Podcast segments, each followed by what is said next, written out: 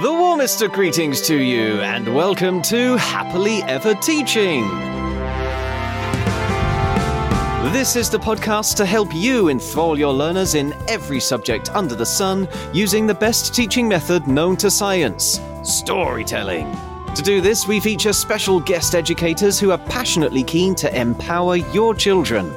I am storyteller Chip Colquhoun, and with me today is. Hi, I'm Rob. I work in a school just outside of Milton Keynes and I've taught every year group from reception up to year six. And I'm Nicola and I teach a junior school in Hampshire and at the moment I teach year six children. I have also worked at Teacher Training College and hopefully enthused students to be fantastic educators themselves. And today we are exploring learning outcomes in music and physical education with a folktale from the Indian jungle. You can listen to the story by downloading our sister podcast, Fables and Fairy Tales, or search our website, epictales.co.uk, for The Real King of the Jungle. There you'll find a video of me telling the story that you can share with your children. And if you sign up as an Epic Educator, you'll also get a copy as a paperback joyously illustrated by Winnie the Witch's Korky Paul, as well as the full audiobook for you to download at any time. Right now, though, let's conclude our discussion with Tendaway, Loris, and the animals of the jungle as we have Nicola and Rob here to pull out some uh, learning outcomes in two rather different subjects. Um, we're going to start with the physical education, which I believe was the one that you spotted, Nicola, for ages 7 to 11. Am I right? Yes, absolutely. Um, two ideas here. One, having a relay race. Obviously, you've got different lengths of stick, but giving different groups different lengths. Um, I just imagined um, some children having a much longer stick and some having a sh- very short one, so it's hard to pass the baton on. Okay. So it wasn't like different lengths that they have to to run. It's different lengths of no different lengths of stick a baton and, and does it help them you know which is um, the easiest to work with and yeah just Mm. having a play with that.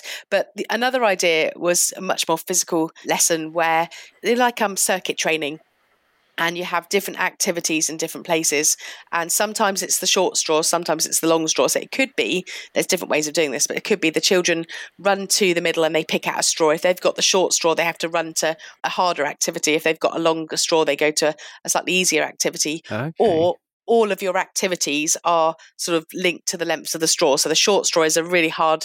Maybe you've got the burpees to do or press ups or something, Hmm. and the um, the longer straws are maybe something slightly easier to do, like some star jumps or some Mm. spotty dogs or something. But thinking about the lengths of the straws and, and making things harder and easier in. PE. You could also link your different activities to the animals that are involved in the story as well. Excellent Mhm. idea. So instead of star jumps, you could do monkey jumps. Yes, that's a really good idea. Yeah, it's a really good idea. Rob, you've reminded me of a, a suggestion I, I think Helen made um, when we were talking about this story with her a little while ago, which was the idea of sort of having a kind of food chain chase. So you might have um, a certain number of your children, uh, imagining that they are grass, a certain number Waving around. yeah, exactly.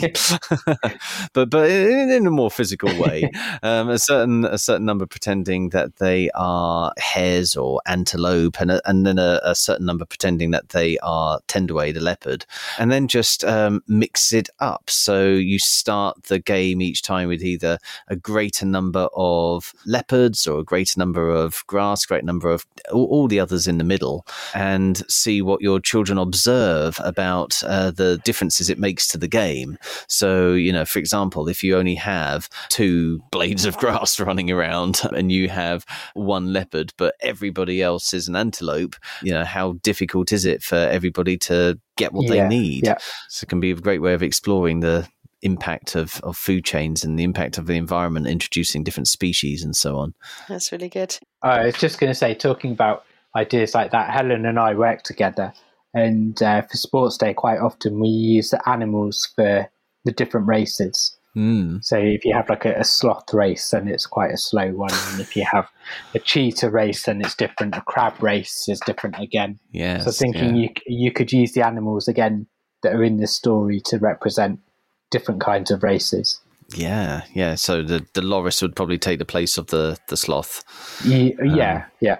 because they all have different ways of moving. Yeah. As I was going to say, my class are really into this game called Manhunt, they call it. Um, it's been a big thing this year, and one character is the person that has to chase the others, and they all run around the climbing frame and the playground. And as soon as they're caught, they then have to join in and help the other animals to hunt. No, sorry, the other, they're not animals, they're children. Yeah. The other children to get each other. Um, and um, wonder if that could be linked into it somehow. Mm. That um, Tentagway is um, manhunt, and he's trying to get the other animals. Yeah, yeah, definitely. Grand. Well, let's stick down at your end of the school now, though, Rob. Um, with ages four to seven, you uh, you actually mentioned some music that you'd like to explore with that age range. Yes, not my usual go-to subject, but here we go. Um, a couple of ideas. One which has occurred whilst we've been talking about PE, because I was Hmm. sure that you were going to mention dance, Nicola. Ah, And with the class that I've had this year, we've looked at the Carnival of the Animals by Camille Saint-Saëns, a French composer, and he produced different pieces of music which represent different animals. So I would get the children to to listen to the music and then share which animals they think they're linked to and how they know. Mm. So, for example, the kangaroo piece of music starts off and it's quite bouncy.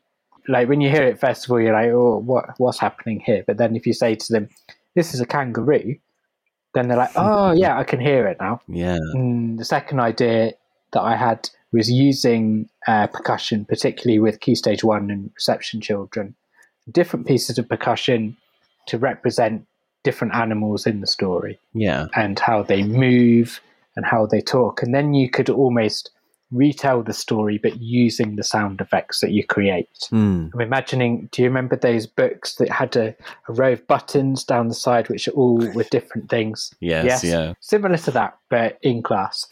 so you could have, for your elephant, you could have just a drum, maybe an African drum, which dum, dum, dum, quite heavy. Mm. For your loris, which is quite lighter on its feet, or for the red panda, maybe like a triangle.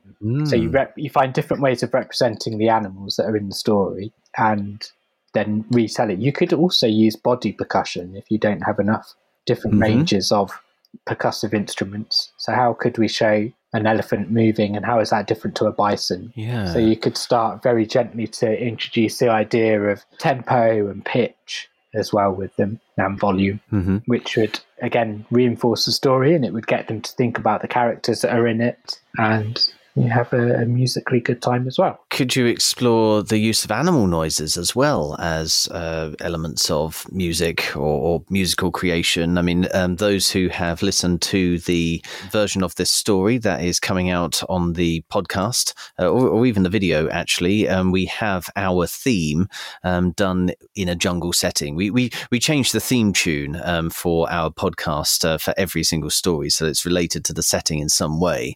So our theme for this is set in yeah a jungle. Um, it is very percussive because um, a lot of jungle communities, um, like you find in India and Indonesia, the African jungles, they there is a tendency for jungles to produce a very percussive culture, isn't there? Yeah, yeah. but there's also the use of animal sounds to kind of make you really get a sense of musicality of the jungle. I was just wondering whether you would, you know, look into elephant trumpets and leopard growls and things as potential musical palette. I, I, would. I'd, it would be quite hard, I think, to research the noise that a loris makes. Potentially, I don't know, and it I don't know the noise that Loris makes. I don't know whether it'd be hard to research it. Right, okay, yeah. But um, they would have to be noises that your children could recreate as well. yes, yeah. Um, in some way. Well, children don't usually have much trouble recreating the sound of an elephant, do they? No, or or no. the sound of a, a lion no, slash leopard. leopard or a snake. Um, and I'd like to also say, Rob, um, well done, because I, I said at the outset of this particular episode that um, physical education and music are quite an unusual pairing. And then, of course, you went and mentioned dance, which Uh, sorry. is a perfect pairing of the two of them, isn't it? Top marks to Rob. You could do a whole school production. I was thinking about the Jungle King. Yeah, yeah. No, I was just thinking you could dance to "Welcome to the Jungle" or stuff like that. You could that would really change it up, wouldn't it? Yeah, really get a, a good range. Yeah, yeah. I thought you could change, you know, the song Bare Necessities. You could kind of change it to what's important for these characters in this Mhm. story. Like, look for the bare necessities, working as a team together. You know, you kind of change the words to kind of make it link to this story and trying to defeat our, our Yeah. leopard character. I love that idea. That's sadly all we have time for in this episode, folks, and indeed this story. If you'd like to talk to us about anything you've heard in this podcast, or if there's a subject you are soon to teach that you'd like us to cover, you can find us on social media using at Teach Happily, or leave us a review using your favourite podcast app. Please also share this podcast with your colleagues and help us start a story led revolution in classrooms around the world so children everywhere can learn in a way that's effective, memorable, and enjoyable all at the same time. And now, while we're in one of our hottest ever summers here in the UK, we'll be back next week to get even hotter with our adapted account of the Great Fire of London. Right now, though, it only remains for us to say cheerio, and we hope to hear your story soon. So, Cheerio! and we hope to hear your story soon.